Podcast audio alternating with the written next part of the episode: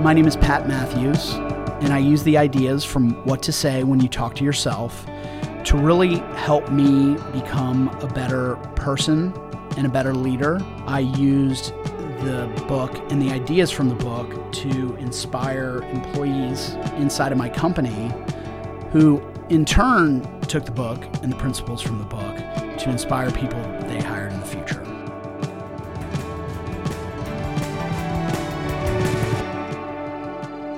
You're listening to Action Path, hosted by Steve Cunningham.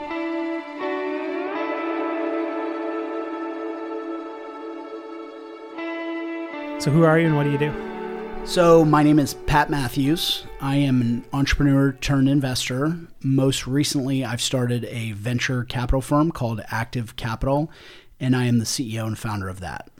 Awesome. So, we're, we're going to be talking about you've got a fascinating journey from working in a company, entrepreneur, working at a bigger company, leaving that and where you are today. And I'm excited to be talking about the book "What to Say When You Talk to Yourself" by Shad Holstein. Did I get that right? Helmstein. I Helmstein. Okay. So um, we're going to get to all that, but I want to start from the beginning. Where did you grow up? So I grew up in the Northern Virginia area, right outside of Washington D.C., in a small town called Springfield. And what did you do uh, as a child? You play sports. So as a kid, I became financially independent really, really early. So I ended up working a lot of side jobs. So my first job ever was mowing lawns. I parlayed that into mowing lawns and delivering newspapers. Then I worked at the local dry cleaners and the local grocery store. And so I sort of did a lot of jobs like that. I, I also played football and basketball. And so I was a pretty active kid. This is the first time I've ever heard anybody say I became financially independent when I was a as a kid. So like you were actually financially independent as a kid? I was mostly financially independent. I, I would say I was the at, at, probably 10 years old, I was the level of financially independent in the sense that I never wanted to ask my parents for money. I feel like that's a whole other podcast we should probably have you on for. Uh, that's a fascinating story. Did you ever create a franchise of lawnmowers where you go around and collect the money and that kind of thing? You know, I didn't. I, I when when I was younger, I was not that strategic. I was much more hardworking than I, than I was a, a thinker, if you will. And so, you know, very early on, I just developed a very strong work ethic, and over time, I learned to you know work smart and hard. Uh, but that didn't come until you know college and, and maybe even after. So uh, that was your your first job. Take us into your going into university, and what did you study? What did you want to be when you grew up? So I was a bit aimless. You know, again, I was a hardworking person, but I did not have a lot of life plans at the time. In fact, before I went to college, so when I was in high school, I, I was I was actually not a great student, even though I worked, you know, I worked hard outside of school. I was an average student, I would say. Uh, and and I really never even thought about college. Nobody in my family ever went to college. College was not a you know dinner table subject or anything like that. Uh, it was really one of my good friends, who's still one of my best friends today, who encouraged me at one point in time to you should just apply for you know these five schools. He said I'm going to apply to these and a few others, and he sort of made the remark, I think you could get into these, you know, potentially. And so I did and I applied to a few schools. And luckily, I got into Virginia Tech, which I really look at as my first and maybe biggest break in life. I got to Virginia Tech a, a, couple of years before the university really started to grow and, and, get on the pace that it's on today. In fact, I, I like to say because it's true that that if I would have gotten there a couple years later, I wouldn't have gotten in because uh, somebody named Michael Vick, who was probably the best college football player of all time, came came to Virginia Tech two years after I did. And, and from that day forward, the, the university just skyrocketed and, and continues to grow today. So for me, that was a big break.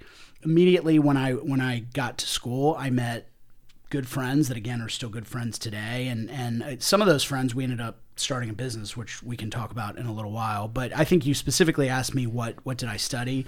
When I got to school, I was again I was very aimless still. I was very happy and proud to go to this big university in, in Virginia. But I didn't know what I wanted to do. So I I I really was just a general studies major, whatever it's called. Um, you know, it's kind of a program where you, where you go to school and and you know, spend time taking a bunch of different classes while you figure out what you want to major in. Ultimately, I landed on a finance major, and and that's what I pursued from there. And so, when you finished up school, we're going to talk about your first job and where this book came in. Uh, what was your first job after school? Well, first of all, I worked my way through school. So I had a lot of different jobs while I was going to school, and I took time off of school to go and, and work sort of quote unquote real jobs, um, which is what ultimately shaped what my my future job after school ended up being.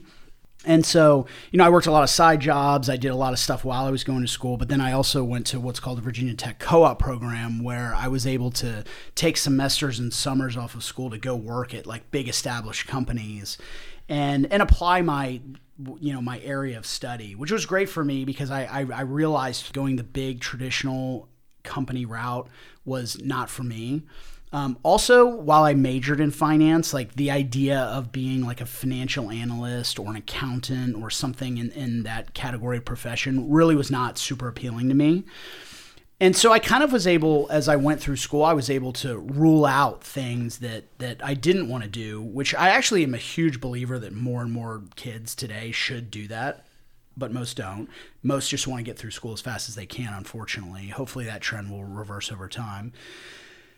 But what ended up happening is as I started ruling some of these different professions out, me and some of my friends that I had met freshman year, we we were kind of on the side always talking about starting a company together. And we didn't know what we wanted to do, but we were while we were in school, this is when the dot com boom was happening. And so we kind of were all entrepreneurial as it was, hardworking, entrepreneurial. They you know, I was more on the, the sort of work ethic, hardworking, you know, business hustler side of things, whereas they were more on the computer science, computer engineering you know side of things. And and so we ended up dropping out of school actually and and starting a dot com.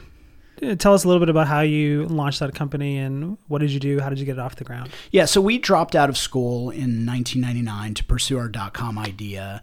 And we actually got the business launched in March of 2000, which happened to be terrible timing if you were a dot com because one month later, the NASDAQ crashed and dot com started systematically going out of business. And so for us, we had never raised a lot of capital. We didn't have a big cost structure. We were just young, you know, college aged entrepreneurs trying to find our way. And so we were able, you know, while we watched the world around us collapse, we continued to iterate on our business and and really con- continued to iterate and pivot and, until we ultimately a couple of years later found something. But during those years, a couple of things happened. So once we, first we realized that our, our dot com idea was not going to live up to our hopes and dreams, and so we started to iterate on the business. Um, but me personally, I, I had to make ends meet, and I, I had to work side jobs, and so I started getting into sales. And I worked, you know, for a while. I worked at Best Buy selling. For a while, I worked at Sears also selling and then what happened is I, you know, typically I had to move to different cities to to work some of these side jobs. So I had to move away from my startup for a while. And then ultimately what happened is is we started to work on the version 2 of our business and I wanted to move back to to Blacksburg, Virginia where we were where we were still incubating the second iteration of our business. And uh, I took an internship that summer. And this this was so this was the summer of 2001 our business was in the doldrums. My me and one of my partners each had n- nearing hundred thousand dollars in credit card debt each, and I just needed to do something at the time. I say to make ends meet, but really it was just to service my credit card debt and the, the interest on the debt. And so I had found an internship in Virginia and what the internship was all about. Again, it was selling because I had I now I had now started to get a bunch of excelling selling experience under my belt, which ultimately proved extremely valuable later in life. And so the internship that I took on was selling books door to door in Southwest Virginia. And I had this amazing manager who ran this internship program. He was actually somebody who I'd always wanted to recruit for whatever successful business I would ultimately build. The guy was just unbelievably amazing. Just one of those just naturally born salespeople that worked at it 24 7 too. And, um, you know, this was by far the hardest, most gut wrenching job that I've ever had. you know, I don't, I don't know if it matters if you're an introvert, if you're an extrovert. When you were in the country, walking up to a stranger's door, getting ready to knock on it, it can be a very trying time. And for me, it was extremely nerve wracking. Every door, no door got easier. In fact, I went five doors, or five days of knocking doors before I even sold my first book. And how this relates to the book that I told you about earlier, what to say when you talk to yourself. So they gave us a lot of training before they unleashed us into the wild, into the book field, as we called it. And my manager in particular, and probably a lot of these guys were just big readers. I was never a big reader. I never read as a kid. I didn't read in, in very much in high school. I didn't read for fun, I should say. And or I didn't read for self improvement. I read because that was the job you had to do in school. And so this manager was really the first person to turn me on to reading for self improvement. And one of the books that he gave me, and he sort of looked me in the eye and said, You're going to want to read this was this book called What to Say When You Talk to Yourself. And I, yeah, I didn't really know what he meant, but I respected him, I admired him, and so I started reading the book. And it was good, but it was it was really when I started reading the book and started knocking on doors at the same time that I realized how powerful of a book it was. And it really helped me get through that summer. And I'll tell you, like maybe two percent of the people that he recruited that actually started the job made it through the summer. So I was really proud of that. I was a terrible bookseller, but I made it, and that was a good little bridge for me. That that was that was you know that summer bridge helped me. I mean, number one, it helped me discover a ton about myself. I mean, it's very lonely out in the country knocking doors. I promise you and you know so i, I there it was a great summer of self-discovery i learned you know a ton about myself it was so difficult that everything else started to seem a little bit easier and uh, and after that summer, you know, I actually my partner and I then took turns going back to school. We ultimately did get our degrees, and it was right when when when we got our degrees that our the third iteration of our business started to take off, and the rest is history. I have so many questions for you. What kind of books were you selling? That's a that's a fascinating business model. Yeah, well, it's a fascinating set of books, especially if you know me really well too. So, um, Bibles were part of the repertoire, as well as like children's encyclopedias. All sort of they all sort of had this like Christian religious sort of tone to them, but it was really that. It was really sort of Bibles and children's books and encyclopedias and and sort of that category. And that's a fascinating backdrop to you're just coming out of the dot com bust and you're now going door to door selling Christian books in the country. Lonely. Yes. Huge weight on your shoulders. Yep. And a whole new set of objections from from people as well because the internet was starting to make its way into people's houses and people had computers now and you know they were starting to search the internet and encyclopedias were going online and so it was a uh, it was definitely a re- really interesting time. I mean, th- just think back to summer of 2001 and everything that was to come. I mean, the world changed just a couple of months later. You know, I mean, it was a very, very interesting time in my life. I mean, it was very interesting at the time. So it's not that I didn't realize it was interesting at the time, but you know, e- even still to this day, reflecting back on on just that period of time and that job in particular is just still a bit mind-boggling. Yeah, that's fascinating. Um, we're going to get into the ideas in the book in a, in a couple of minutes. I'd love to hear what were your first two iterations of your business before we get into the third. Yeah, so the first iteration, so our dot com, we had this idea that's still not been solved today, and, and I question whether it will ever be solved. But we were very social creatures in college, and we were always sort of searching for, you know, what are we going to do Friday night? What are we going to do Saturday night? What are we going to do Wednesday night? And and it was, you know, and the internet was really starting to emerge, and so you know, trends were were you know starting to to emerge, and and the idea, you you know, you could go and you could search for a bunch of stuff. I mean, this was ninety nine two thousand. Search was still really bad. Search in general was still really bad. Google was, if it was even a thing, nobody even knew about it. I mean, there were like forty or fifty different search engines at the time and Bill, my my business partner, he came up with this idea of creating a local event search engine. So events of all kinds, whether it's like arts and crafts, happy hours, you know, theater, wh- whatever you could imagine, like we wanted to really figure out how to make the long tail of local events accessible and at your fingertips. And so we did that by building really robust software. I mean, it was it was really one of the first user generated content platforms of its type in 99 and 2000 and so the idea was we would build this user generated content platform so that so that owners of and whoever was running these different events could easily post their events online and then we would aggregate them and make them searchable and we'd have marketing reps in every city that we go into. And you know, the idea of this business still is great to me. I mean, when I go to a new city, I want to figure out really quickly like what's going on and and really we wanted to solve like the the hyper local stuff. I mean, you can figure out like if there's a baseball game or a prof- you know, a Spurs game. I mean, you can figure that kind of stuff out pretty easily, but it's still it's still really hard to figure out like what band is playing at Friday night at you know, the local, you know, bar or club up the street. And so we were trying to solve that. And what we realized is that we were really good at building software, but we were really bad at aggregating the content. And so what we did then is we took a step back and we said, what if we turn this .com platform into a content management system and let's go sell it to people that have content and aggregate at least some of that event data. I mean, we did that event data just it really didn't exist in sort of data format. But what we identified as a first target market was newspapers because if, again if you go back to 2000 you could still even argue today newspapers were very very behind when it came to the internet age. They were also scared and paranoid and you know felt the internet was going to eat their lunch which it you know has in many ways.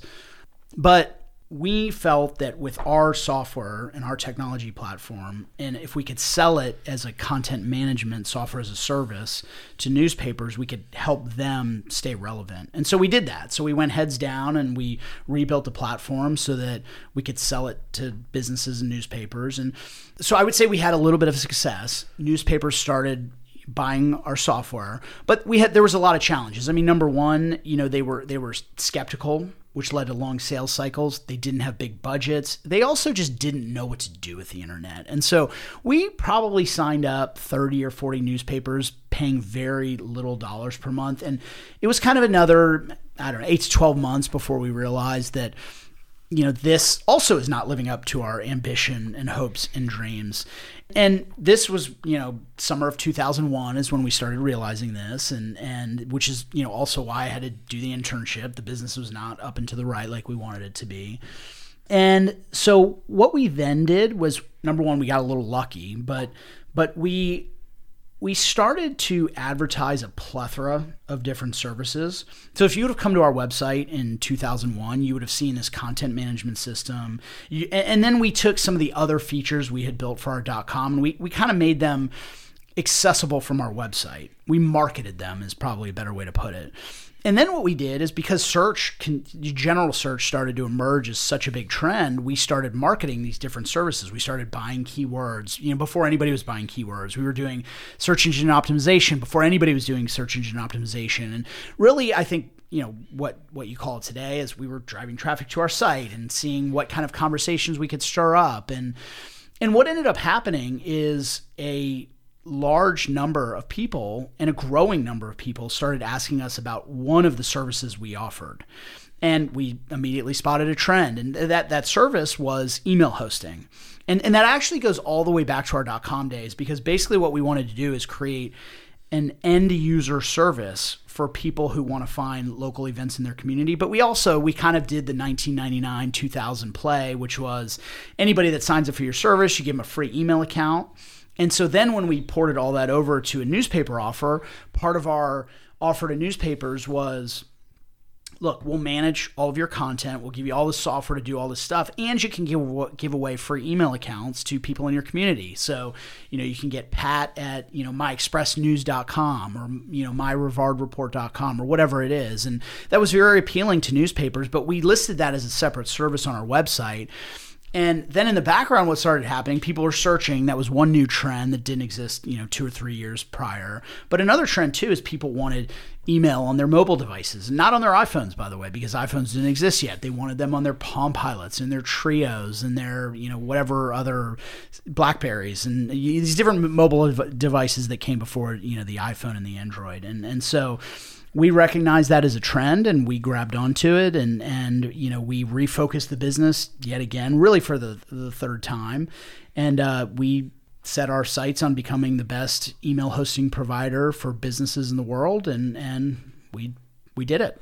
Fast forwards today and you're you've done some amazing things with that company and you went on to Rackspace and you're now doing uh, the VC thing for the second time at a much bigger scale than the first yeah, time. so what what really happened there is we we grew the email business really really fast.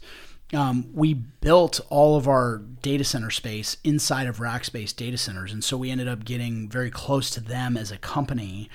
And then in 2007, they decided that they wanted to get into our market and they also wanted to become just more of a software company in general. And so in 2007, they acquired us and we all joined Rackspace. For us, it was, a, it was much more of joining a bigger cause than, you know, getting out, if you will. And so we all joined Rackspace. I personally stayed there for six years and you know I, I worked on a lot of things everything from software as a service to cloud computing to mergers and acquisitions and and you know I, I played a big leadership role in the company during those years and, and had a great time. I, I think we did amazing things that I'm that I'm really really proud of. And when I left Rackspace I started to angel invest. And basically what that means is I just took money that I had made from building and selling my company and being an executive at Rackspace. And and I started investing back into small startups again and I did that for a number of years. I learned a lot. I got more strategic when it came to and more strategic and more thoughtful about about what I want to invest in and how I want to make investments and the types of founders and companies and et cetera, et cetera. And after all of those learnings, I, I started Active Capital close to two years ago. We'll get back to what you're doing with Active Capital in a bit, but I want to rewind to uh, this fascinating journey you were on. So you're you're in in and out of school. Uh, you and all of your friends have tens of thousands of dollars in in credit card debt. Uh, you're doing this horrible job trying to make ends meet. You're on your third iteration of a company that had to that point hasn't worked. Let's get into that. I think that's a good jumping off point. Let's talk about the book and let's talk about how you use those ideas to get you through. And I'm, I'm sure that it must have been a something you applied over and over again through that period. So let's talk about the ideas uh, from the book. What was the main idea that you really latched onto? So the main idea is that your mind believes what you tell it. And so the the the core thesis of the book is that if you program your mind with positive thoughts instead of negative thoughts, you're going to be a much happier person and that happiness will transcend into whatever job you're doing or whatever path you're pursuing. And so how it played out for me in the book field was that it was just it was a very nerve-wracking job. It was scary to go knock on every door and there was a lot of potential for negative self-talk that that you know could make the job even harder. And so and uh, you know, I, I, the book also just resonated with me. I mean, it sort of made me realize that I was a negative self-talker in a lot of ways, and and so I started applying a lot of what I was learning in the book, and it really helped me. And you know, I really think it's just a lesson in positive psychology and it you know so it helped me a ton in the book field. I, I would argue it actually even helped me more later and especially as i started helping other people learn the same types of principles. And and so but i will always look back on this book as sort of it's sort of etched in my head as like the critical book and the critical theme and the critical you know aspect of positive psychology that helped me get through that summer and helped me get to the next door every time. And and then more importantly as as our startup really did start to take off. I mean, it probably helped me a lot through through those times as well when we were failing and just everything was bad. I was all of a sudden I was a, a, broke, in debt, failed college dropout. I mean, it sounds real sexy to drop out of out of college, but it's not that sexy when you're failing. You know, in in addition to dropping out, and so. So I, I don't know, but I, I, I think the the ideas that came from the book really helped me work through all of that.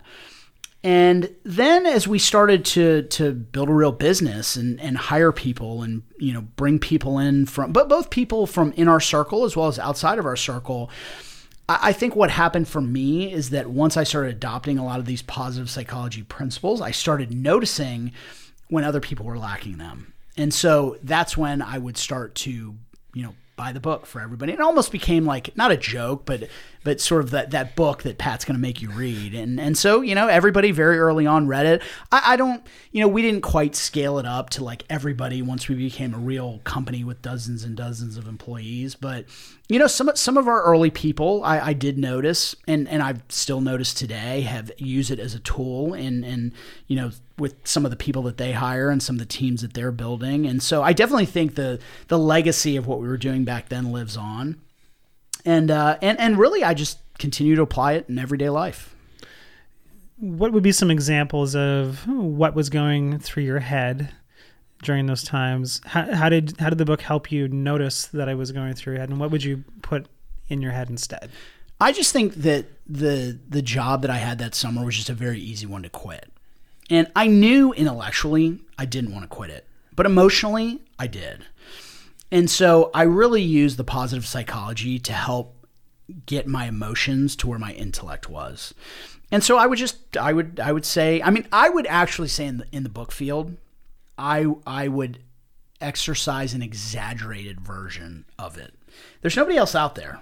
And so you can you can say whatever you want out loud and no there's nobody around to hear it okay? And and so i did a lot of that. And then just by going through the exaggerated version of it i think it helped me adopt a more subtle version of it throughout the rest of my life. Do you have some like specific examples? What would you yell out in the book field to kind of psych yourself up? I wouldn't really yell but as I'm walking to a door, I would say, I'm looking forward to talking to these people. I'm looking forward to knocking on the door. I'm like, you know, things like that, as opposed to, oh God, another door I've got to knock on, you know, and I hope they don't answer. You know, it's I hope they do answer instead of I hope they don't answer. I mean, it's just a lot of little tweaks, and and what I what I think I learned the most. I mean, so that those are examples, and you could carry those examples on. I mean, there's dozens and probably hundreds of little examples like that. Like you know, there would be times where I would be so sort of in my head about going to the next door that I'd go to the gas station for lunch. And not only would I go to the gas station for lunch, but like first I'd go in and get like a little can of ravioli. I'd go back to my car and eat it. Then I'd go get a water. I was stalling. And so, you know, I would just try to hype myself out of that. And it wasn't a bunch of yelling and screaming, it was just positive self talk. And then I just think as I've gone through life, I've tried to figure out how to apply that. And I look, I slip back just like I'm sure everybody does. I'm not the most like cheery, happy go lucky, positive person that's smiling all the time. So m- most people know that about me. But I do sort of have this this inner and sometimes outer, you know, self-talk mode and more than anything i just try to ad- ad- adopt the idea of positive psychology where i can i'm also you know look i'm somebody that is I believe very much in a mix of positivity and pragmatism. Like, I don't just think you can be super positive all the time and expect to drive a bunch of results that way. And so, people that are super positive all the time, I actually end up challenging them to be a little bit more pragmatic too. And so, you know, really it's about finding the right balance in all of these things. And so, kind of shifting gears to you're working with other people, you're managing them you noticed yourself in the past going through this negative self-talk and you reversed it. How did you how did you because you can't see people's self-talk but how did you how do you notice times when people were clearly talking negative to themselves? Uh, well you know I, I just think it starts by hearing them talk negative out loud in general to everybody else. And so I think that if, you know, I, I, think that a lot of positive talk or negative talk goes way beyond talking to yourself. And so I would like to get people to read the book to sort of buy into the idea that speaking more positively is just better than speaking negatively. Nobody likes to be around negative people. I mean, let's just face it. And and so it, look, people can be tough and they can be pragmatic and and it's not that you want, you know, la-di-da positivity all the time, but I generally think most humans gravitate to people that are more positive than more negative. And so I would just try to coach around that. Yeah, that's fascinating. You mentioned that most people don't view you as a positive, go lucky, happy kind of guy. Right. And so I think I think this is important because you've done some amazing things in business. Uh, people don't see you as that positive, go lucky guy. Right. But this is an important thing. I think especially for entrepreneurs who are almost always going to struggle. Um, even the people who look so successful from the outside struggle mightily Absolutely. on the inside. And I don't think in entrepreneurship or maybe in life in general, that we talk enough about it, especially in entrepreneurship, which is probably the hardest thing that uh, somebody could do as for a living. Yeah, I mean, especially in these days where we live in the Instagram and Facebook age, where everybody's smiling and posting BS. I mean, it. You know, I look. I, I, I definitely think we live in an age where people are creating these sort of auras around them. A lot of times they're fake, though. And I don't know, everybody's going to have to deal with that in, in different ways. But I generally believe, I mean, going back to the book, that, I mean, again, I believe in a mix of positivity, pragmatism, realism. Did you ever find yourself going too far on positivity? And you had to reel yourself back in to be more pragmatic, or are you just wired to be slightly on the negative side, so that wasn't a problem? Yeah, I think I'm wired to be more pragmatic. I, I am sure I can be negative at times as well, and so I don't know that I'm somebody that has like the danger of just being too positive all the time because I'm very much rooted in pragmatism. I think. And so I don't know that I've ever gone too far. I, I do think that entrepreneurs in general, though, I would say one of the great characteristics of most entrepreneurs is their optimism. And I think that that optimism that you, that we all have to portray to the world is is great. And it it you know many times it will lead to amazing outcomes. But I think without pragmatism, it it is just you know positivity without results. I think with the book though, and and the theme that I'm really talking about is just staying positive. You can be positive while being pra- pragmatic, and you can be positive and you can stay sane while going through hard trying times. I mean, I look, I think people have to deal with their problems. I think people have to deal with the facts. I think people have to deal with their hardships. You know, I mean just just but but I think you can stay. You can. I, I, think you have to work to stay positive and to stay healthy while you go through all that. And it almost seems to me like that is something that would help you not quit. And so your story is hardship, hardship, hardship. I'm going to stay positive through this. I'm going to deal with the facts that I've got all this stuff to deal with and that I'm running door to door selling books. Um, yes, but let me give you a very important nuance and all that. When I look back at our story, it wasn't that we never quit, it was that we always changed. So I actually believe that one of the reasons why so many entrepreneurs fail is they can never come to grips with they have the wrong idea or the wrong it's the wrong timing or it's the wrong business model or whatever it is. And and so if you look back on our story, we would go hardcore on whatever idea or mission or vision that we had at the time but we would be pragmatic enough to realize, guys, this is not working. So let's change it. So, yes, we didn't quit, but we definitely quit ideas and we moved on from them and we got to the next path. And by the way, that was still hard. I mean, we could have quit altogether and gone and gotten, you know, quote unquote real jobs or what have you. But, you know, I do actually get a little bit nervous when when I when I tell our story and and the theme of it that people take away is that you never quit. I actually think there is time to quit. I think there's time for a lot of entrepreneurs to go get real jobs and do what they have to do to support their themselves and their families and and it's tough for me actually to watch entrepreneurs sort of linger for, for too long because most of them are very talented people and th- those talents can be put to work in, in very valuable places. And so to me, the theme is not to never quit. It, it, it's to actually iterate and be honest with yourself. Being honest with yourself if you're failing is not, that's not being negative. It, you know, I, I think you want to stay positive throughout it all, and but you also want to stay clear thinking, and you want to recognize when something's not working, and maybe you give it, you know, the the final old college try or whatever whatever you want to call it. But ultimately, you got to move on, and whether that's to a new business idea as an entrepreneur, or you know, a better job that's going to you know pay you what you need to be paid, whatever it is, I don't know. It's different for everybody. But I, I think the idea of refusing to quit, at some point, that's just stubbornness. And how do you tell the difference? That's I think that's a really important corollary idea to what you're talking about. And you obviously found success.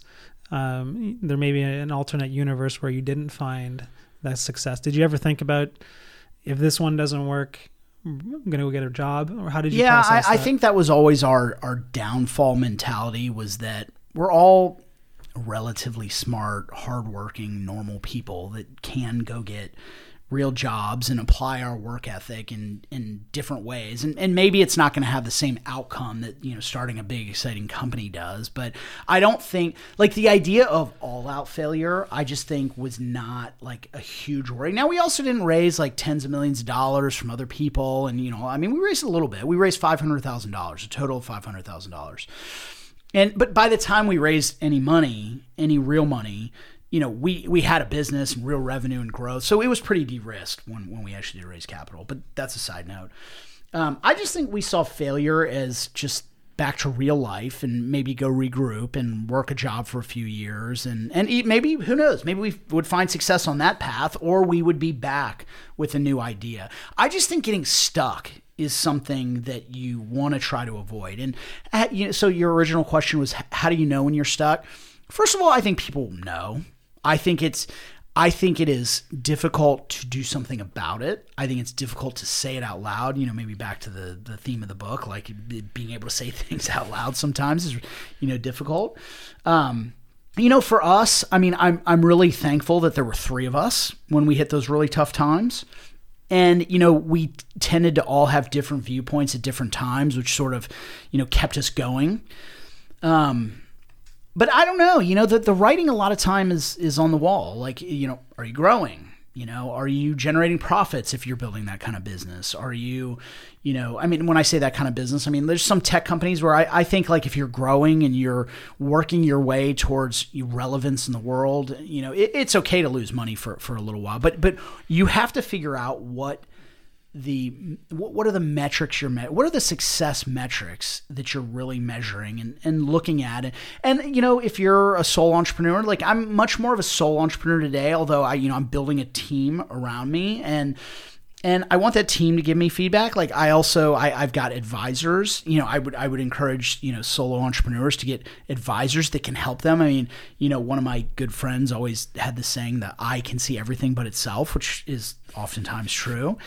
And so if you can't see it and your partners can't see it and your advisors can't see it, then I don't know. But but I but I just I generally believe that as long as you're you're measuring your progress in some way, shape, or form, then you you can get to the conclusion. Then to me the the real question is like, how do you do something about it?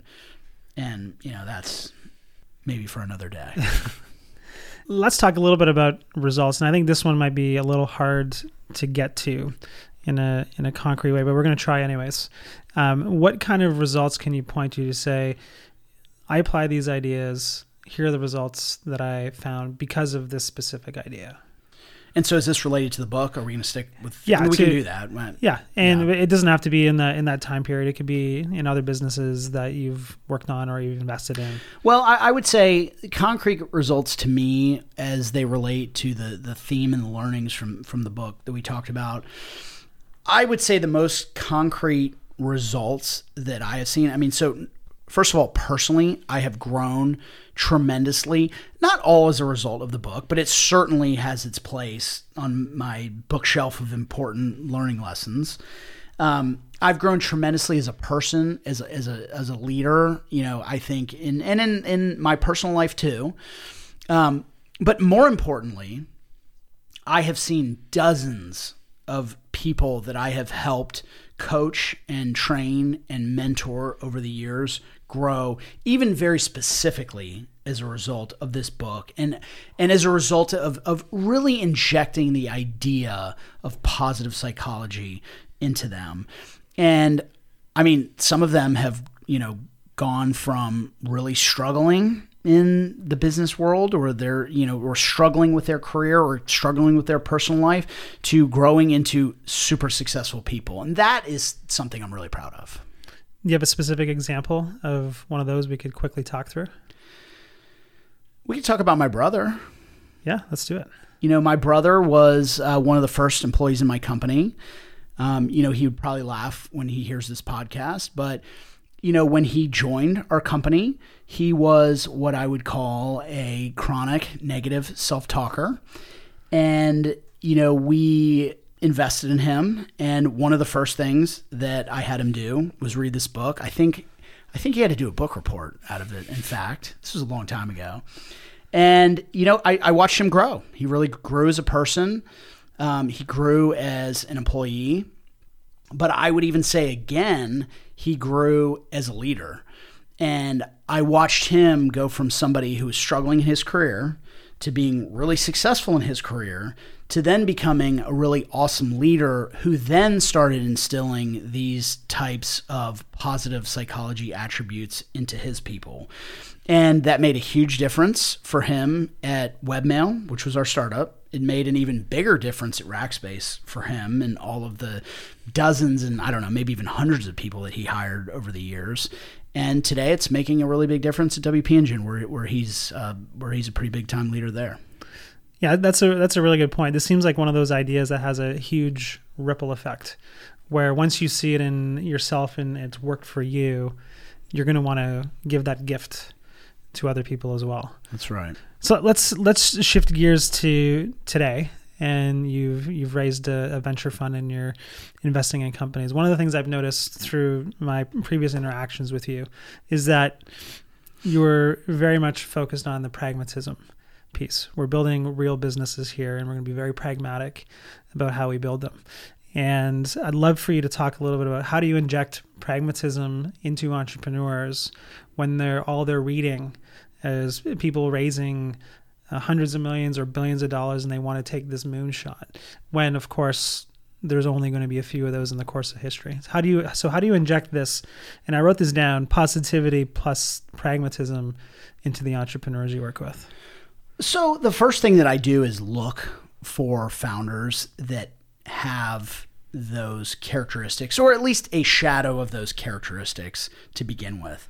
I don't want to make myself believe that I can, you know, teach dozens and dozens of founders how to be, you know, positive and pragmatic. So I, I look for them, and that that's a great, you know, vantage point that I have today is that I get to look at a lot of companies and spend time with a lot of founders, and and I, and I look for founders with certain qualities and, and, characteristics. And and you know specifically, I, I, love founders that can make a lot of business progress without raising a lot of capital. And there there are a lot of those out there. You know, one one of the beauties about the business climate that we live in today, especially in tech, and especially where I invest, which is in the the the business software market. Like I like to call it B two B SaaS. I hate acronyms, but I, inside of my market, that's a pretty relevant one. Those are essentially people that are building software that they sell to businesses. It's really that simple.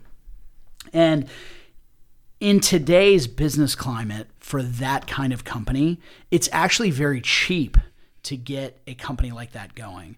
So some founders decide right out of the gate, I'm going to raise two, three, four, five million dollars, and then go build the company.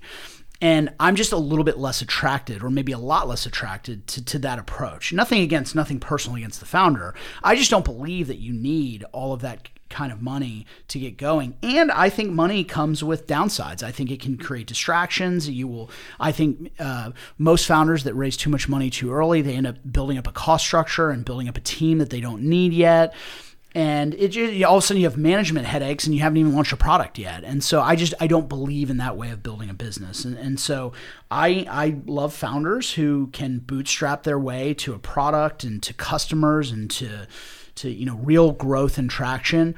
And then they look to raise capital to help accelerate growth from there. And so i look for those pragmatic attributes. Yeah i think you're saying you know your experience in knowing what that looks like. Yeah. From yourself and from others. Well, so yeah, so I, I at least I think I know what it looks like. Um, I oftentimes get it wrong, but I think I know what it looks like. And then from there, I like to have conversations with founders about what is right for their business. So you mentioned how they're reading, you know, TechCrunch and all the tech news and Twitter about every company that raises gazillions of dollars. They're, those headlines are there every day. And that might be the path for some of them. But what I really try to do is work with each company on an individualized basis to help them create a path that is right for them and for their business. Some companies have the opportunity to raise a lot of money for the right reasons because they can build something really, really valuable. But the problem is, most companies don't have the opportunity to build something valuable and still raise the money, anyways. And that ends up putting them in a really tough spot. And so I try to coach them to create what I call optionality. And really all that means is that, you know, maybe you raise a little bit of money to to get your business going. Maybe you raise a little bit more to help accelerate its growth. Um, but from there, I think you really should manage your burn, keep your costs low, and get to the point where you have real product market fit, you're growing fast, you can either get the business to profitability or have a line of sight to profitability. And then if you find the right investor with the right terms and you know you really want to go for it, raise the money.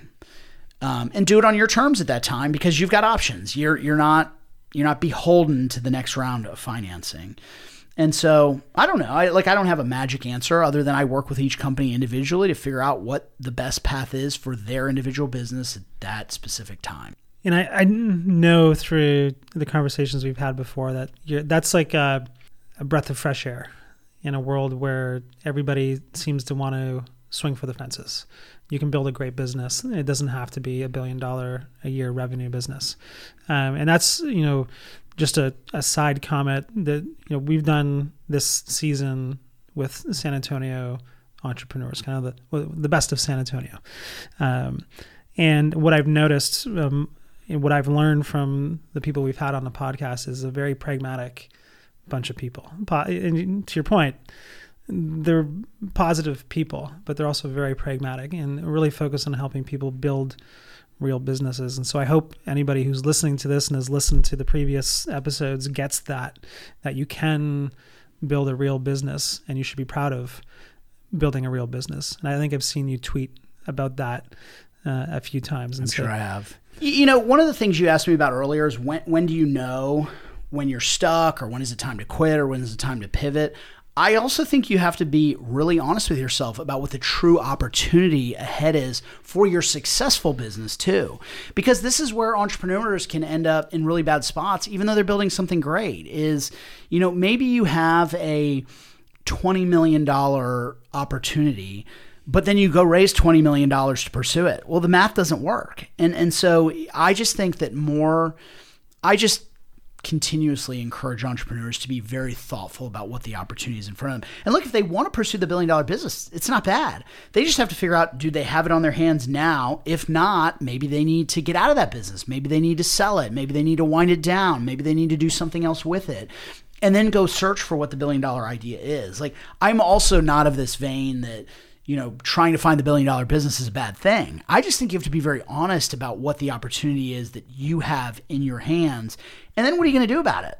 Like, are you going to go for it the right way? Are you, you know, are you going to raise too much capital and put yourself in a bad position? Are you going to hand the business to somebody else so that you can move on and go do something else? See, for us, we knew A, we had a failure first. So we moved on from that. B, then we knew we had something that was okay, but it wasn't growing really fast and it was kind of boring and and you know it just it didn't it didn't meet our ambition. So we helped all of those customers find new homes and we went on to our third business.